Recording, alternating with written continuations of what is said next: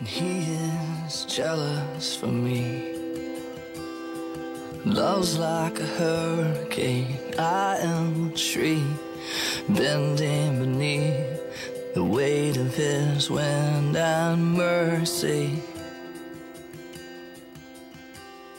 When all of a sudden I am unaware of these afflictions eclipsed by glory. And I realize just how beautiful you are and how great your affections are for me. Oh, how he loves us, oh, oh, how he loves us, how he loves us all.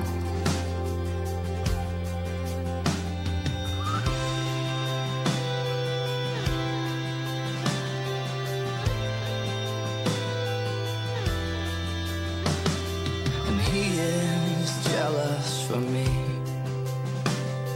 Love's like a hurricane, I am a tree bending beneath the weight of his wind and mercy. When all of a sudden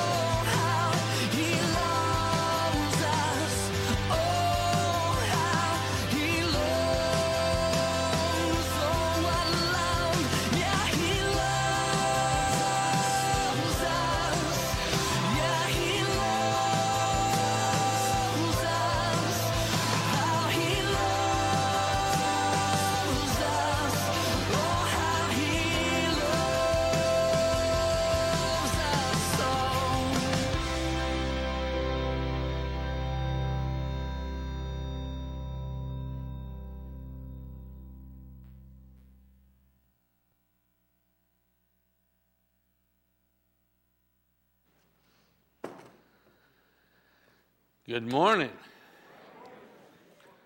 Let there be light, and there was light.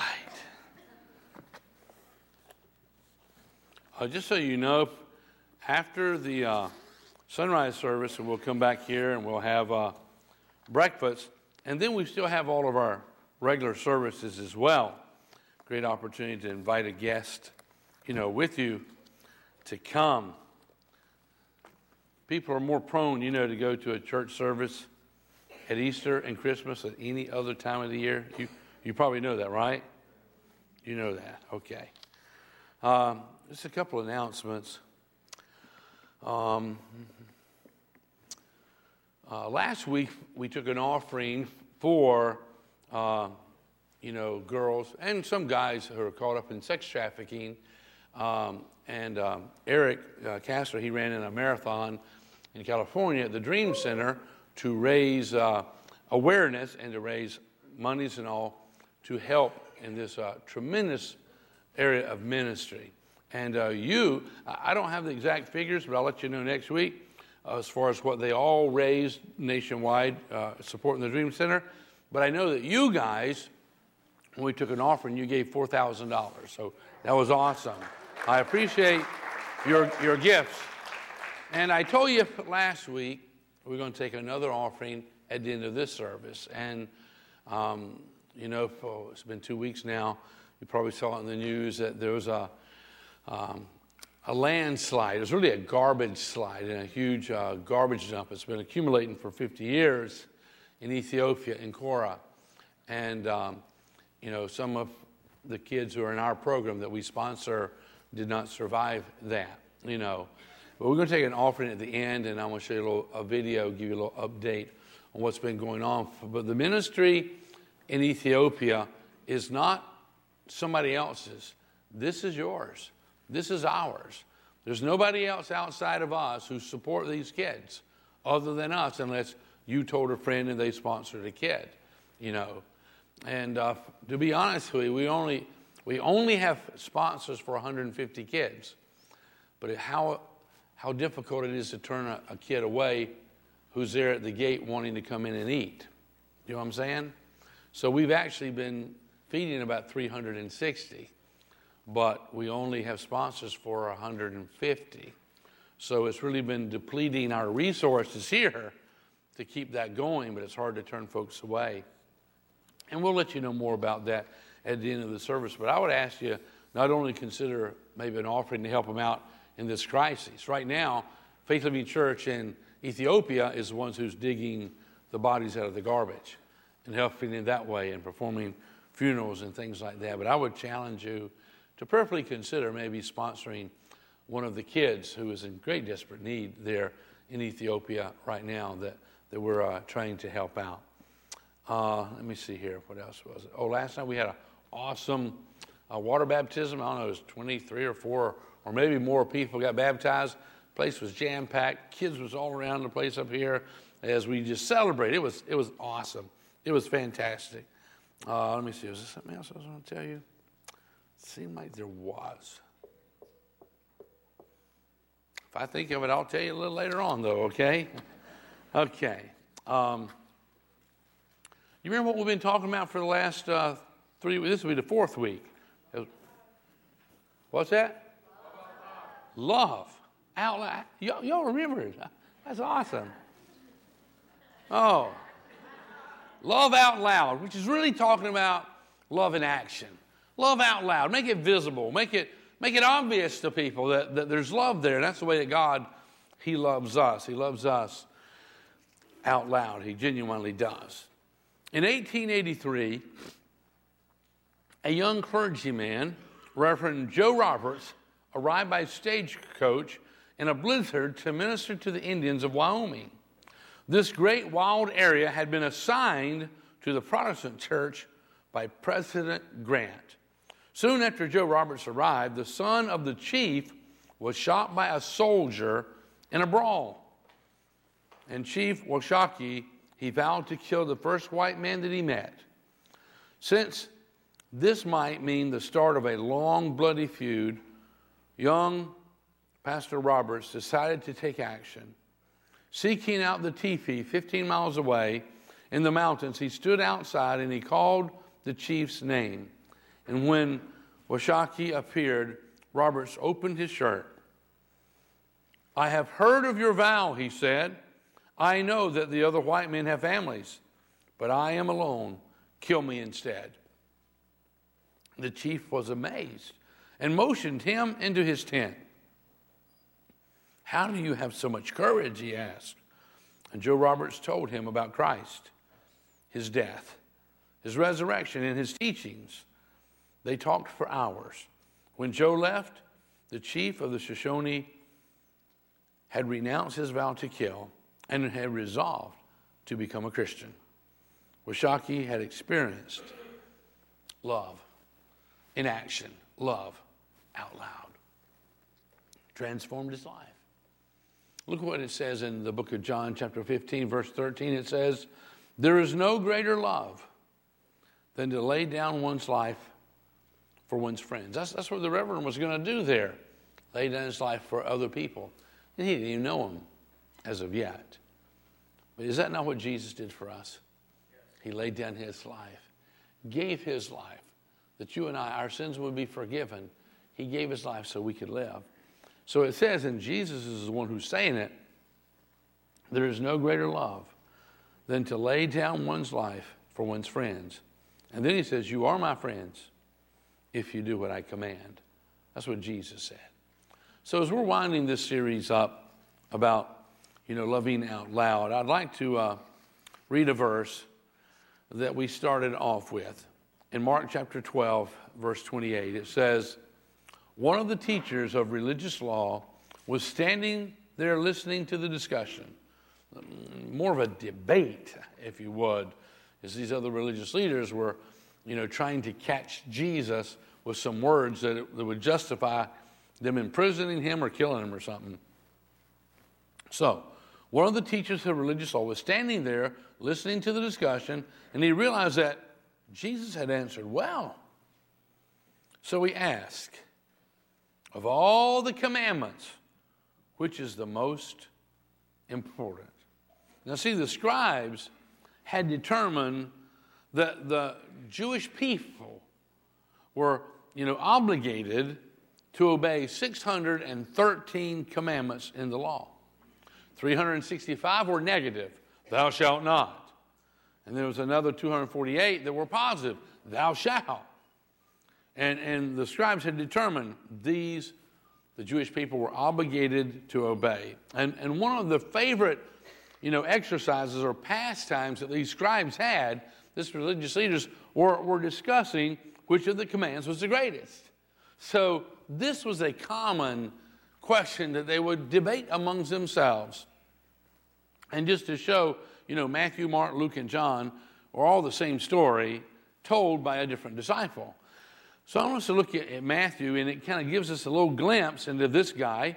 It says in Matthew 22, verse 35, it says, One of them, an expert in religious law, tried to trap him with this question. It spells it out clear. They were trying to trap Jesus with this question. Here's the question, you know, teacher, which is the most important commandment in the law of Moses? So they were trying to trap him, but Jesus answered well. So going back to Mark chapter 12, picking up in verse 29, Jesus replied, The most important commandment is this. And, and you remember how he starts it off? He goes, Hear, O Israel, the Lord our God is the one and only Lord. See, Jesus was replying with the traditional Jewish statement of faith. Uh, this was a direct quote out of the book of Deuteronomy, chapter uh, 6, verse 4 through 9. And this was recited, you know, by devout Jews every morning and every evening. So Jesus was answering this religious leader's question with what they all would quote or recite twice every day. And then he, he went into more detail, but let me just read it to you. This is Deuteronomy. This is what Jesus was quoting here. And he said, Deuteronomy 6 4, he says, Hear, O Israel, the Lord is our God, the Lord alone. And you must love the Lord your God with all your heart, all your soul, and all your strength. And you must commit yourselves wholeheartedly to these commands I'm giving you today. Repeat them again and again to your children.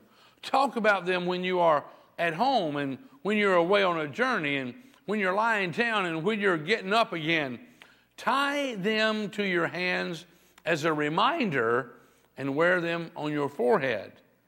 I don't, know if you're familiar with what a phylactery was, but the religious uh, community, the religious leaders, uh, you know, in the Jewish community, they had these uh, black ribbons, and in the center of this little ribbon, they would have a little box.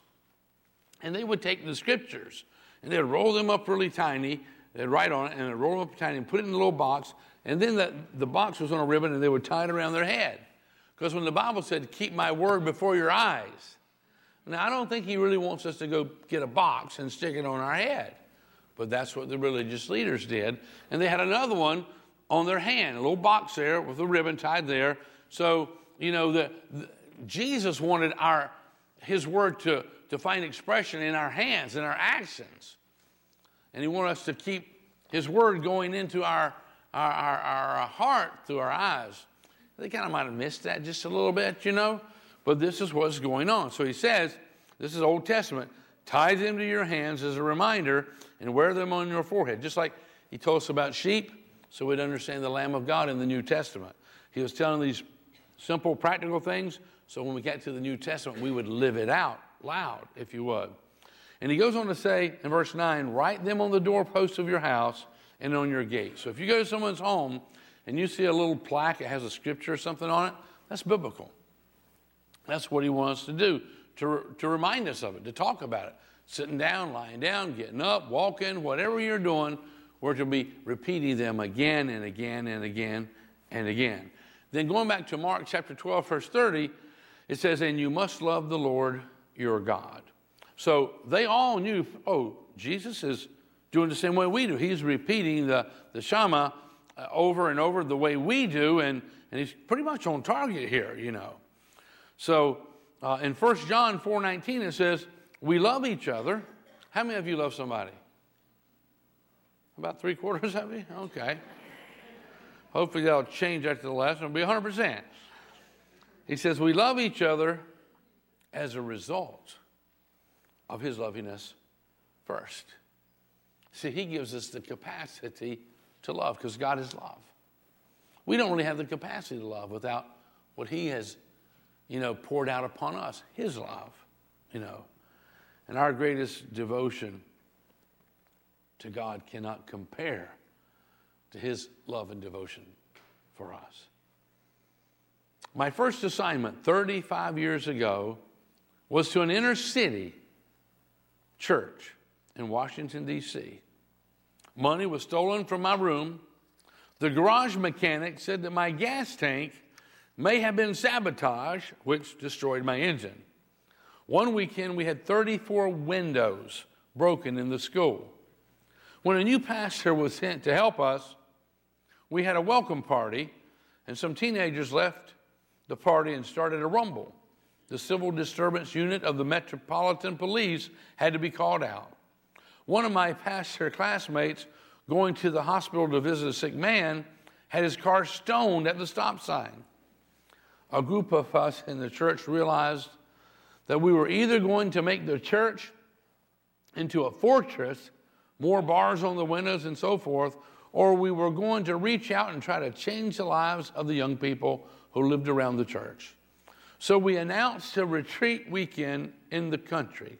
It was going to be free to any teenager who wanted to attend. The announcement was a stepping out in faith on our part, since we actually had no money for the event. We simply trusted God would provide the means. Our hearts were touched by the generous response of people. A bus company donated transportation. A classmate from college donated some funds. Another group gave us food. The retreat team, meanwhile, we're praying and studying together. We each wrote and received, uh, reviewed witness talks. The big weekend came, and we all found ourselves at this beautiful church camp on a wide river. We enjoyed dinner together. We had recreation, a witness talk, a prayer session, and then bedtime. I fell sound asleep. Many of the teens got up and created chaos. Any of you ever create chaos when you was a teen? Some of you are not going to say because your other teenagers are here now, right? Anyhow, this is what happened. They raided the kitchen and they had raw hamburger fights. Can you imagine the hamburger that was stuck on the ceiling and the walls and all over the place? They threw heads of lettuce at each other. They flooded the bathrooms and broke out the screens. The boys raided the girls' cabin at 2 a.m. Next morning, the adults were devastated, and a lot of the teens were upset. We decided we'd have to call the bus company back immediately and, and leave before the place was burned down. Then one man said, Let's separate the boys and girls and he was a layman. Let's separate the boys and girls into their cabins and talk to them. It was the only positive suggestion, and I will never forget the look of those boys when I walked into their cabin. Their faces looked like hardened steel. They had lived with violence and heard every kind of reprimand. They were ready for anything. At a loss for words, I said the most intelligent thing I may ever have said. I turned to the layman who made the suggestion in the first place and said, You go ahead, Bob. He looked at me, the pastor, puzzled, but then he spoke. You men did a lot of horrible things last night. You upset the women and the girls. You destroyed food shared with us by poor people. You destroyed property that good people trusted us with. You created a mess. But there's one thing you didn't do, and one thing you can't do. This got their attention. They wondered what they hadn't and couldn't do. He continued No matter how badly you act, no matter how much grief you cause, you can't make me stop loving you. I care about you. And when you need me, I'll be there for you. Nothing will ever change that, boys. The boys' expressions changed completely. They had no defense against this unconditional love. They begged to stay. They promised to be good. We gave them another chance. They spent the afternoon working with the maintenance man, and we had no more problems with conduct. We received complete cooperation. The retreat turned out to be a very grace filled camp. All because one man knew what it was like to love others as God loves us. And you know what? If we'll follow God's command and we'll love out loud, we'll put our love in action, it will bring about transformation in other people's lives. Did you know that? How many of you believe we should love out loud? Let me share. You know, our weekly challenge that we have that I give felt every week. This is not this week's, this is last week's. And uh, let me just share with you what it says on here. And I am so thankful for the person that sent me this. And this is all that it says on here. And there's no name, no phone number, no address, no anything. It just says, first time visitor, music and sermon very nice, but not one person introduced themselves or welcomed me not congruent with your message.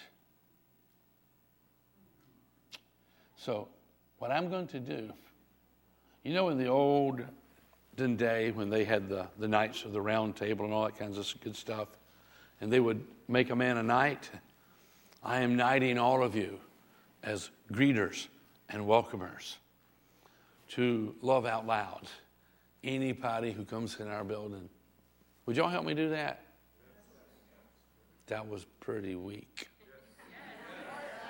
Must have been this service those folks are at. But I'm sincere when I say that. And you know, it, it's, it's hard to get out of our comfort zone sometimes, you know.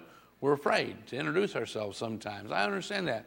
You know, there's people, and you might be one of them, and I, I'm so sorry, but there's people that I've spoken to, and I'd ask them how they found out about our church, you know, and they said, Pastor Ron, we've been coming for two years. I'm going like, oh, well, I'm sure glad you're still coming, you know?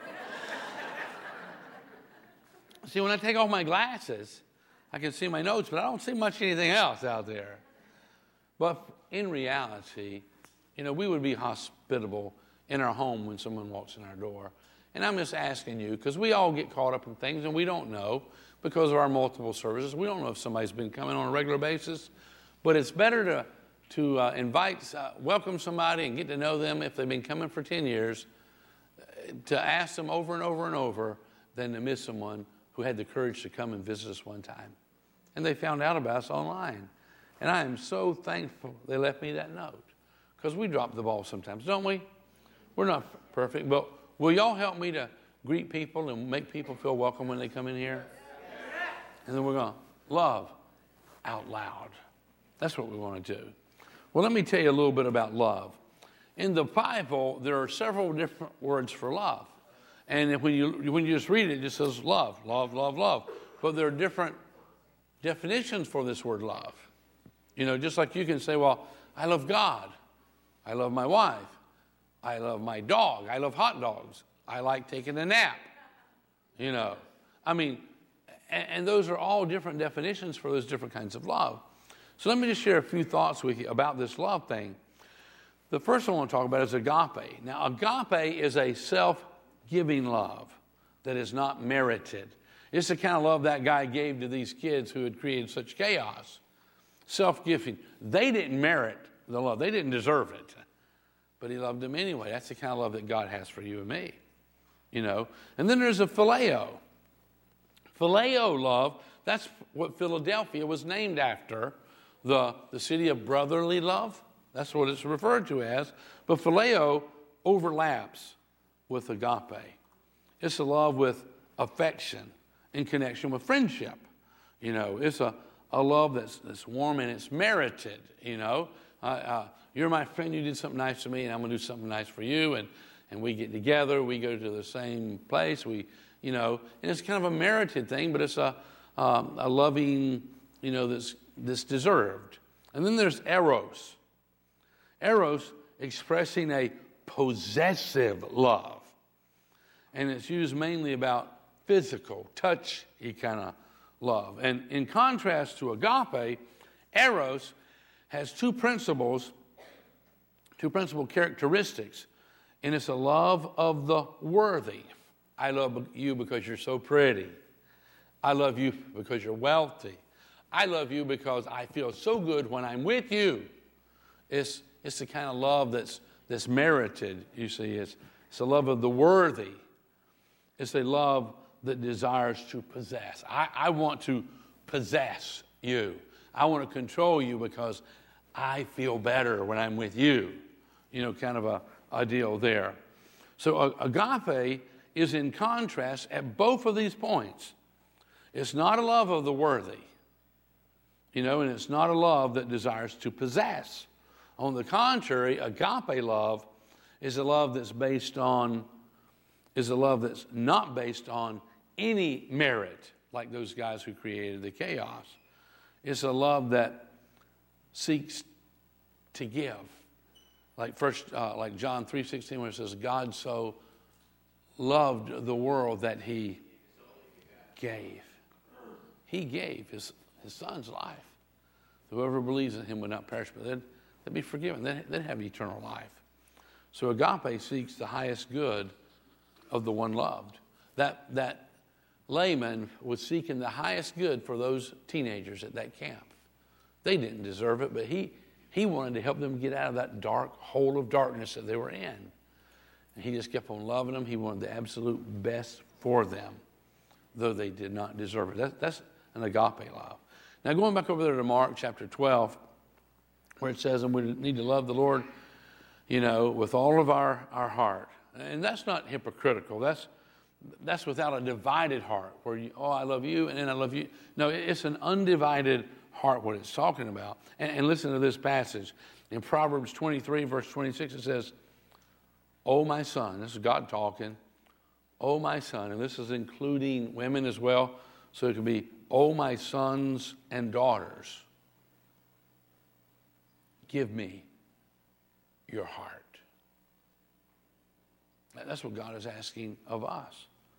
What will I answer be? Oh, my sons, oh, my daughters, give me your heart.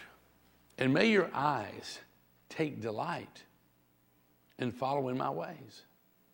You know what God says in, in in Isaiah.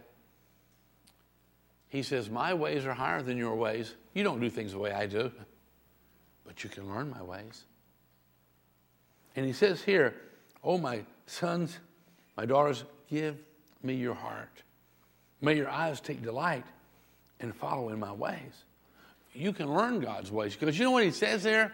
In the Bible, he says, There is a way that seemeth right to a man the end thereof is death. It seems right because everybody does it.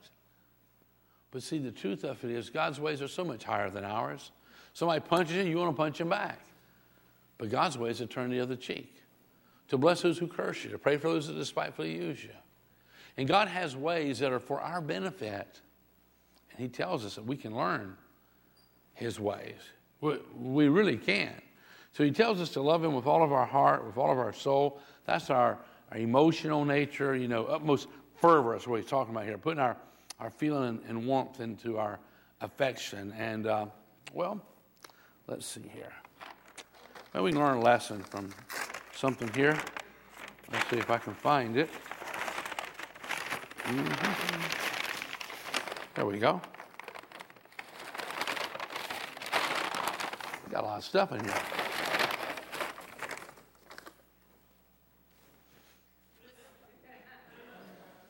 All that noise for that candle. You know, the further wax gets from the flame, let's see here if I can create one of those. The further wax gets from the fire, the colder and harder it becomes. And the further that you and I get from Jesus, the colder and harder our heart becomes. If you have a difficulty loving people, it may be because you're at a substantial distance from Christ, who is the light of the world, who will set our hearts on fire. You know. But you know, when you get the wax close to the fire,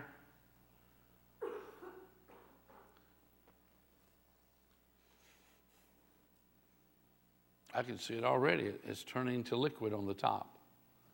It's melting and it's flowing up the wick. And it's, it's, it's being caught up in the flame. And also, the further wax gets from the fire, the colder and harder it becomes. So let me ask you something about the condition of your heart. Is your heart cold? Is your heart hard? Do you have difficulty loving God? Do you have difficulty loving God's people? Uh, and absolutely, so many of them don't deserve it. But see, when you and I get close to Christ, love begins to flow. It flows warm and it flows out loud as we get closer to Him. And at the end of the service, our ushers are going to be standing at the door and they're going to give you one of these at great expense to us. I'm teasing. But what I want you to do is put it somewhere and let it remind you hey, that's me. Am I close to Jesus? Or am I, am I drifting? Am I getting further away? Because it's very difficult to love as you get further away from the, the source that is there.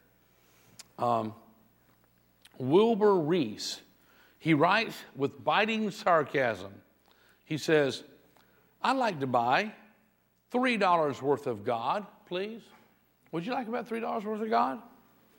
He says, I'd like to buy $3 worth of God, please.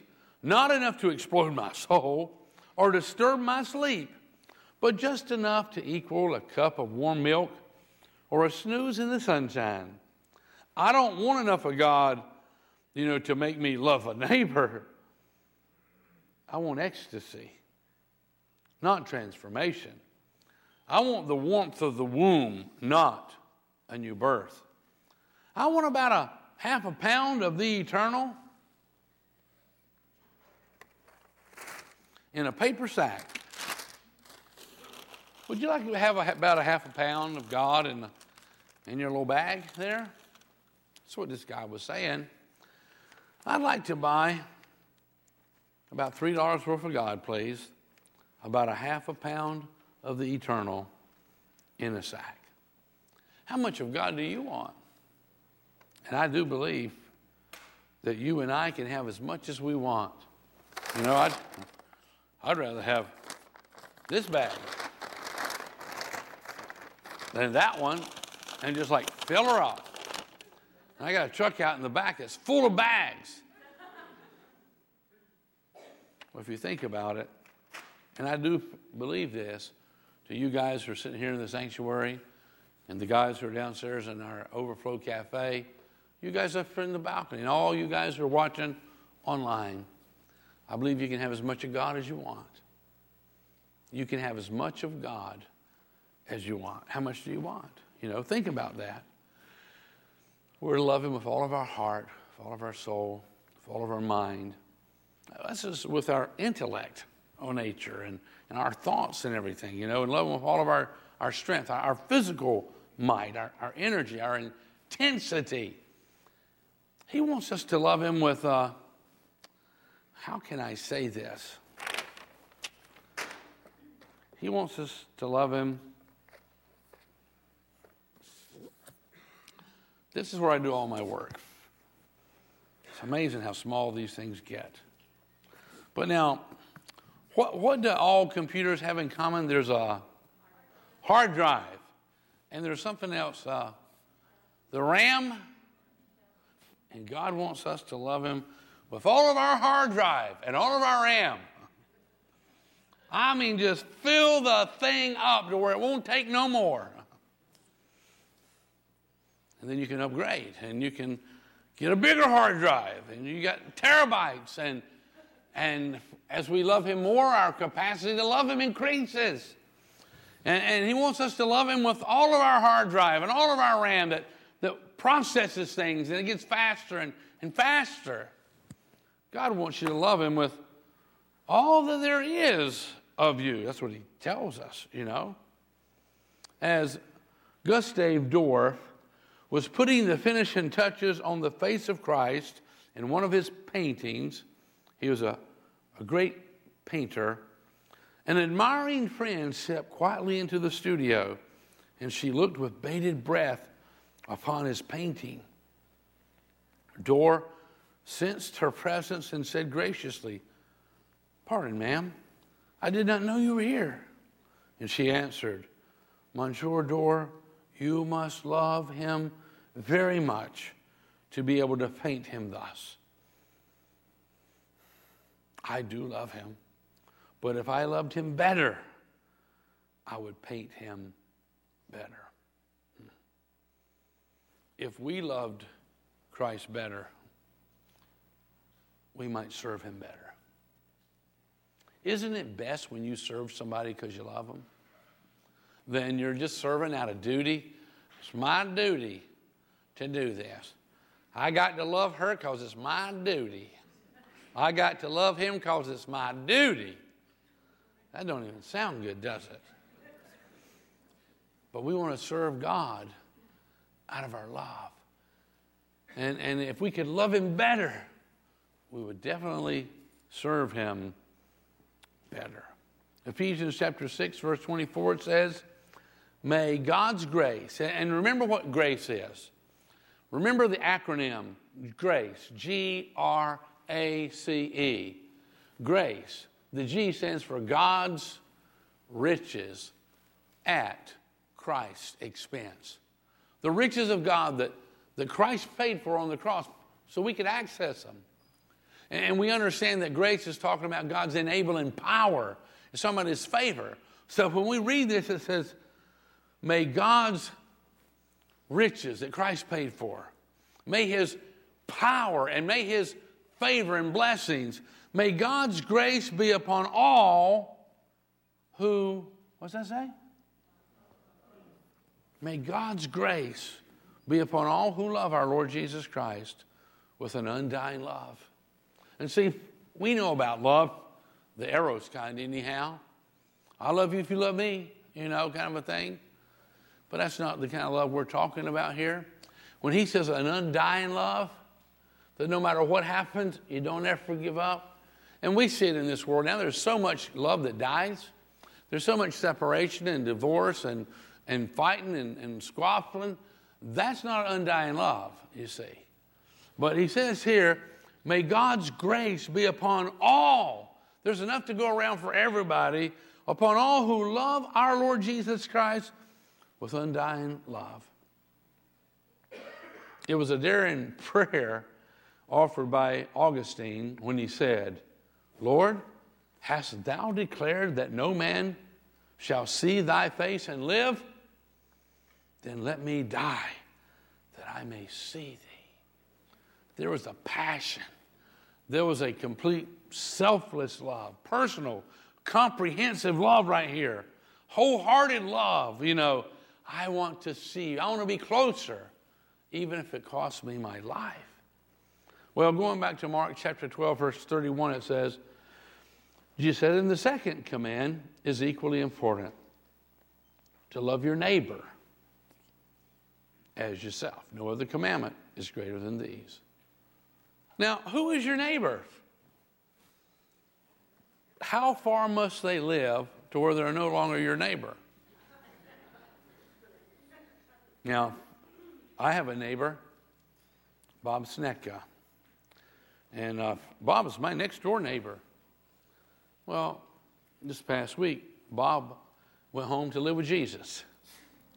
You know, and Bob uh, came and uh, Bob and I became friends, you know, and I had the privilege of uh, leading Bob to faith in Christ. And I don't think there's anybody I spend any more time with than Bob because he lived right next door. And um, he served here in VBA. He went through our membership class and all. And Bob has a, a funeral this coming uh, Wednesday at uh, Farrell Funeral Home, 6:30 on Wednesday evening. But now Bob is my neighbor. Now, what about the guy who lives on the other side of Bob? Do I have to love him too? What about the people who live in Ethiopia? Are they my neighbor as well? Yes, they are. And the Bible tells us the second command is equally important love your neighbor as yourself. If you have a need, you want that need to be met. If your neighbor has a need, you try as much as you can to meet that need as well. It says in 1 John chapter 4 verse 20 it says if someone says I love God, but hates another Christian, that person is um, what's it say? Oh, a liar. If someone says, I love God, oh, I love God, but they hate another person, another Christian, that person is a liar. For if we don't love people we can see, how can we love God whom we have not seen. That's what the Bible tells us. So, loving out loud, we got to love people, you know. We got to just love them.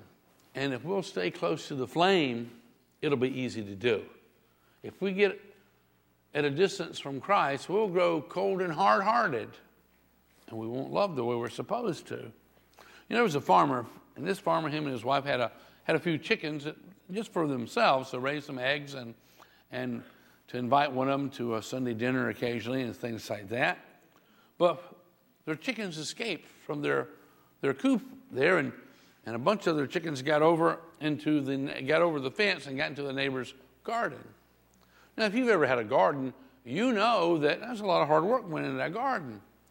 And what they did, they didn't think twice. They just went out there and killed all the chickens, threw them back over the fence. Now, if you was the neighbor who owned the chickens, how would you feel about that? I hope their cows get in my yard. well, what they did, they cleaned the birds and they made the most awesome, sumptuous chicken pot pie that you have ever laid teeth on. and then they invited their neighbors for dinner. And they apologized right off. Said, I'm so sorry that our chickens got into your garden. Oh, that's okay. And we thank you for taking care of them and all. And, uh, and we wanted you to come over and enjoy them with us. and they did, for real. They, they became friends and they led them to Christ. They were strong believers and they led their neighbors to Christ because they loved out loud. Did they deserve a chicken pot pie? Heck no. They deserve to go to bed without their supper after treating their neighbor's chickens that way. But see, that was love the way God does it. He loves uh, those who really don't deserve it. Well, over in the uh, book of Mark, chapter 12, we understand that the religious leader, he commented to Jesus, he says, you, You've answered well. Love the Lord your God with all your heart, soul, mind. Love your neighbors. That, that's, that's awesome. You, you, you're right. And let's pick up where he was at there in Mark 12, verse 33. He says, This is more important than to offer all the burnt offerings and sacrifices required in the law. To love God with everything and to love your neighbors yourself is more than all the obligations and all the duty that you have, you know.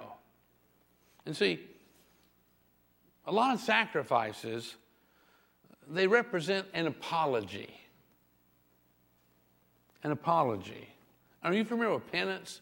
Some, some people do penance, they'll go somewhere it's got a great big long staircase leading into the church and they'll crawl up the stairs on their knees, even with gravel on it, and they're doing penance. They're trying to pay for their sins. See, you can't pay for your sins. Christ already did that. And you can't make a sacrifice. You know, the, the mafia in some of the movies I watched as a kid, anyhow, they'll do all kinds of horrible things and bang, bang, shoot up a lot of people and rob them and all kinds of horrible things, but they supported their local church. Hey, y'all can build your new wing now with all this money. It was just a little sacrifice were offering to kind of make up for the bad things that they had done.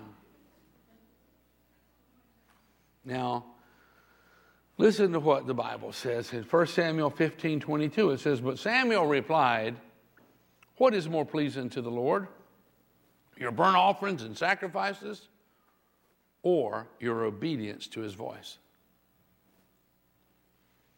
And then he answers his own question. He says, Obedience is far better than sacrifice. Listening to him, the Lord, is much better than offering the fat of rams. Now, what would you like? Would you rather your kids just disobey you all the time and come back with a little present to make up for it? Or would you rather them obey you? Don't say presents, okay? I'm coaching you the proper answer, all right? No, you know it as well as I do. Obedience is better than a sacrifice. And that's why God, He wants us to obey Him because that's a demonstration of our love because He only asks us to do things that's good for us, that's healthy, that benefits us, that's safe for us. It says in John 14, 15, it says, Jesus is talking, He says, If you love me, obey my commandments. That shows true love because talk is cheap. He says, If you love me, obey my commandments. And he tells us to love him with all of our heart, our soul, our mind, our strength, and love our neighbor as ourselves. And if we love, we're going to do what Christ tells us. There's a little girl, and she stayed for dinner at the home of her first grade friend. The vegetable for the evening was buttered broccoli. And the mother asked if she liked broccoli. And the child replied very politely, Oh, yes, I love it. But when the bowl of broccoli was passed, she declined to take any. And the hostess said, I thought you said you love broccoli. And the little girl replied so sweetly, Oh, yes, ma'am, I do, but not enough to eat it.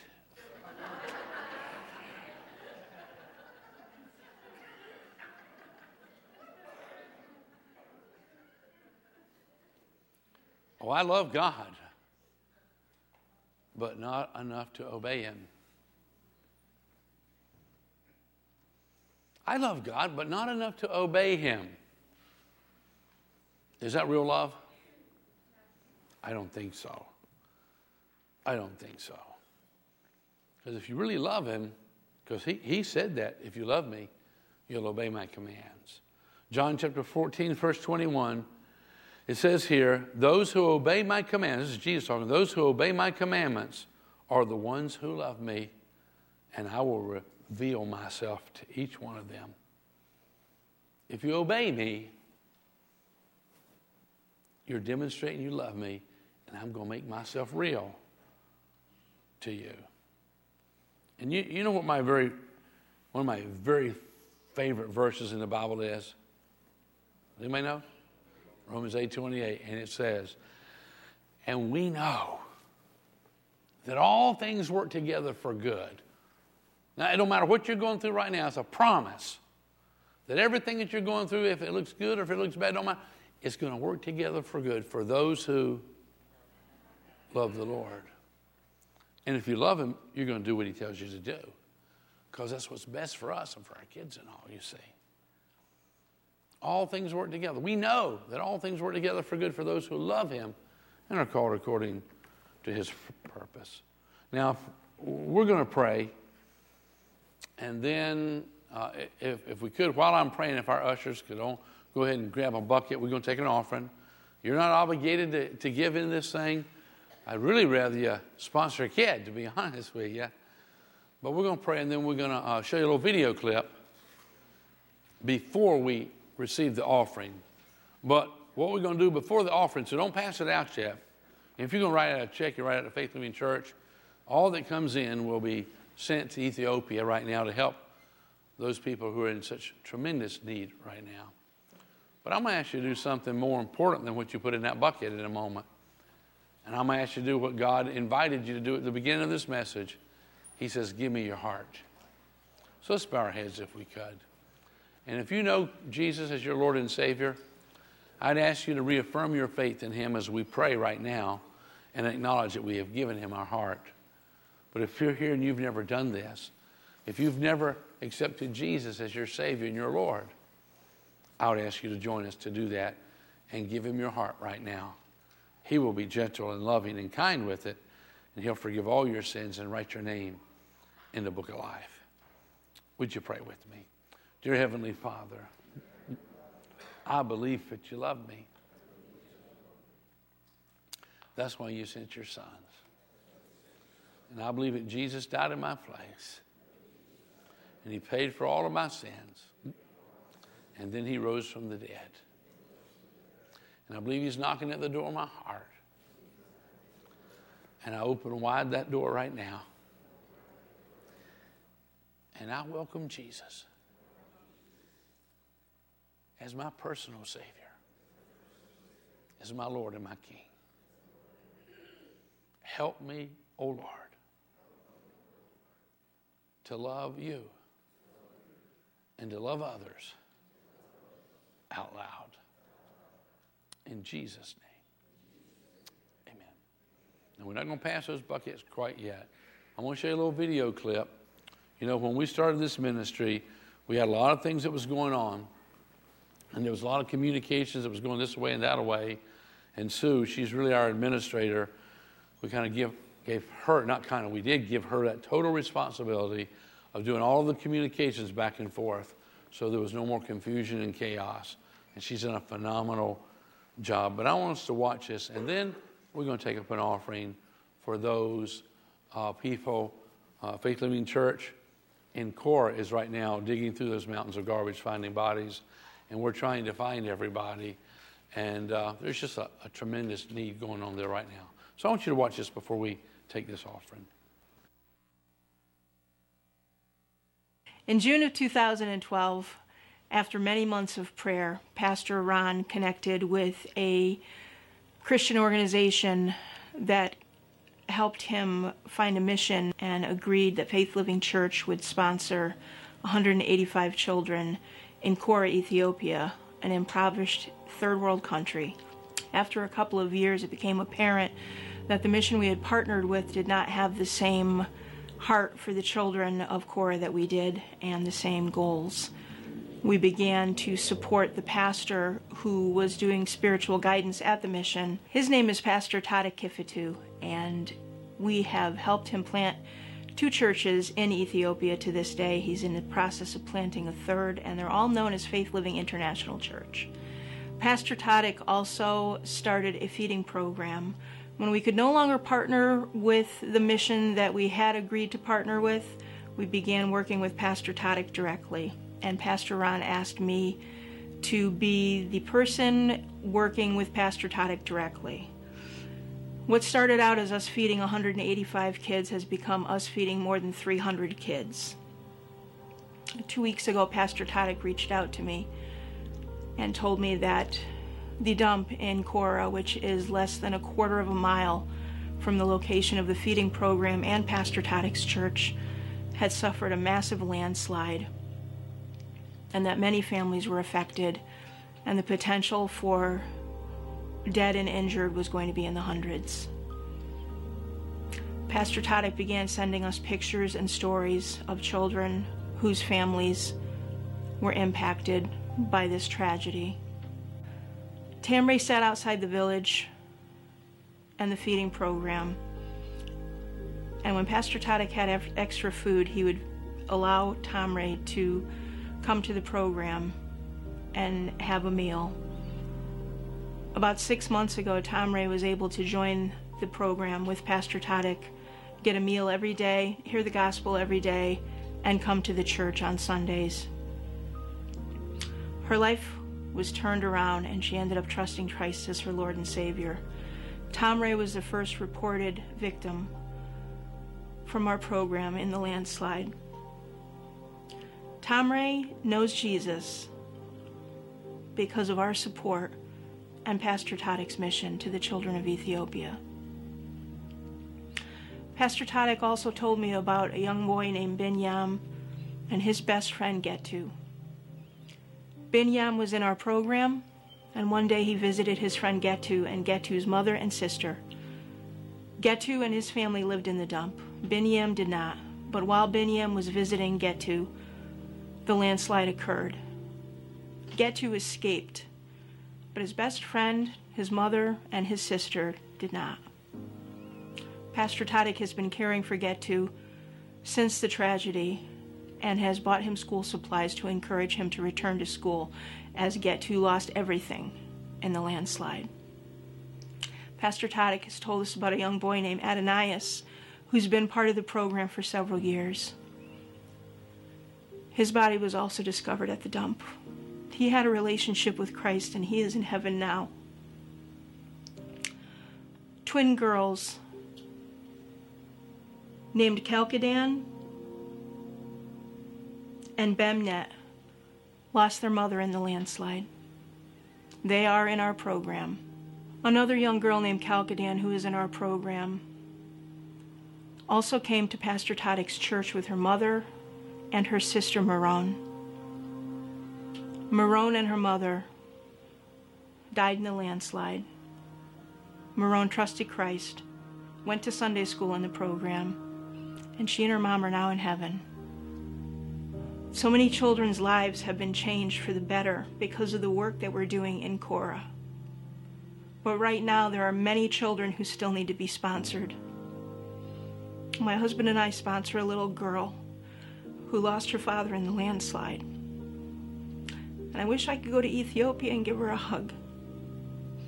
But I'm thankful that we're part of her life and that she is surrounded by people who love the Lord and care about her and want to see her grow up to be a great woman of God.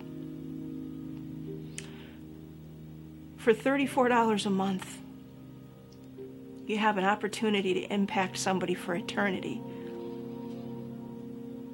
Whether you do one less lunch with your friends, a couple less trips to Dunkin' Donuts, I encourage you. Sponsor a child and change a life and a destiny the children who have gone to be with Jesus, who were in that dump the day of the landslide, are never going to have to suffer again.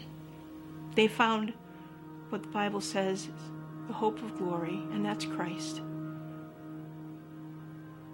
I pray that you will consider sponsoring a child and that we can continue to make the difference in Ethiopia. Thank you.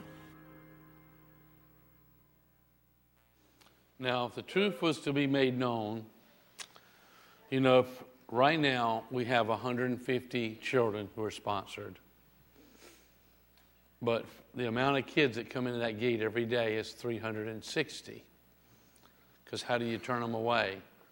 But that makes a major drain on Faith Living Church here. There's 150 who you and I sponsor some kids, and that gives them the privilege to come and eat an awesome meal every day out of the month. To come to church and hear about Christ. And you hear about Christ every day. and To be a part of a church and get, you know, clothes for school and, and, and books and all the things that they need, medical attention, all that. That's a lot out of $34. But we only have 150 sponsors, and the truth was to be made known, at this very moment, all of our kids are not accounted for yet. There may be some more that they find in the, the dump. And the only reason they're in the dump, the only reason they're in the dump is looking for something to eat. And I think about my own self, how much food I throw away, how much I feed my dog. And I think, but these are people, these are kids that we're making a difference in their lives. Nobody else, just Faith Living Church. They're our responsibility. And I cannot encourage you enough to prayerfully consider sponsoring at least one or, or half of a kid. Maybe somebody else will want to sponsor half a kid, you know? we're not going to split them. You understand what I'm talking about, right? Okay. I'm just saying, you know what? I don't know what people are thinking. Or maybe you say, well, I can't really sponsor a kid, but I can make a contribution every once in a while. Because, see, Pastor Todd really has no financial resources that comes. The church is in Korah, it's in the garbage dump. They don't have much to give. The churches that are there and all the youth ministry that is there is because you have supported it. And we have it just about our maximum capacity. So I just wanted to throw that out there to you. As you uh, giving this offering right now, they desperately need it because of this special need that's going on right now. And it's become worldwide. Everybody knows about this landslide in Korah. It's on the television news a couple weeks ago. But let's not forget them. And so if you want to contribute now and you know, in the back, I don't know how many kids we sponsored this morning. I know last night there was five kids plus some other people who said, you know, I'll, I'll, I'll check into what we can do. I'll talk to my family, whatever, and we'll, we'll sponsor a kid or two. Uh, so there was at least five last night, and I don't know how many got sponsored this morning, but every kid, it takes the responsibility off of them. Like that first girl, the first one who had died in the, the landslide, she had come for a long time and was just thrilled to be able to go and pick up the scraps that the kids dropped on the ground. And for six months, she's been part of our program where she heard the gospel and came to know Christ. I just want you to understand that what you're doing here today, it makes a huge difference to a kid. So if we could pass that.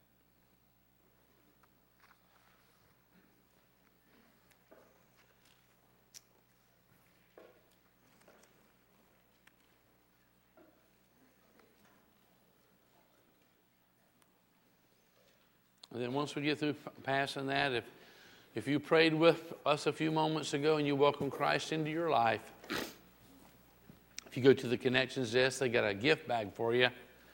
It's got a Bible and some other little goodies that'll inspire your faith. And um, if you're a guest with us today, we have a, a gift for all of our guests. Beautiful gift, as I mind you. And uh, just one of our ways of saying thank you for coming. We hope you come back. And then as you're being dismissed, there'll be some folks around the altar up here who would love to pray with you because God does still answer prayer. And please keep praying for our kids and our church in, in Ethiopia, okay? Just keep praying for them that God's blessings will be upon them and they'll recover from this thing. And our ushers, don't forget candles, paper bags at all the doors. God bless you. You are dismissed. Oh, wait, don't forget our. Uh, our weekly challenge that says, I am determined to learn how to love God with my all and to love my neighbor as myself. If you agree with that, check it off, drop it in the tithe box. You are dismissed.